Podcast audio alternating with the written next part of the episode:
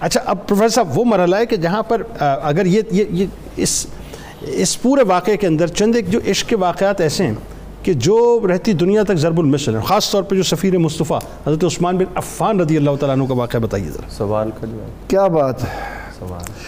حضور سید عالم صلی اللہ تعالیٰ علیہ وسلم کی آمد پر بدیل بن ورقا مشرقین کا نمائندہ بن کر آیا اس کو نہیں مانا؟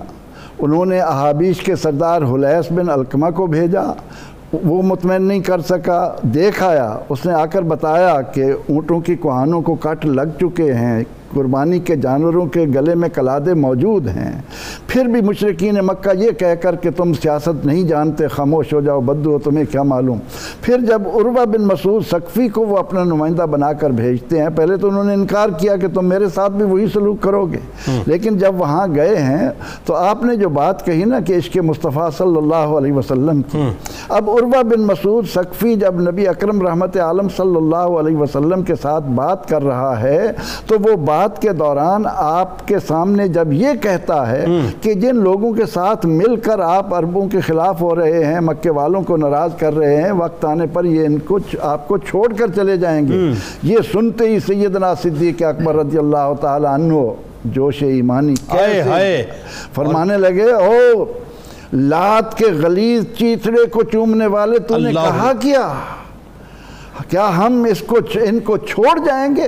ہم ہاں۔ ان کے دائیں بائیں آپ پر اپنی جانیں لٹانے کے لیے تیار ہیں۔ اور اسی طرح جب وہ بات کرتے ہوئے اپنا ہاتھ نبی اکرم رحمت عالم صلی اللہ علیہ وسلم کی ریش مبارک تک لے جاتا لے یا مبارک تک لے جاتا تو مغیرہ بن شعبہ کھڑے تھے۔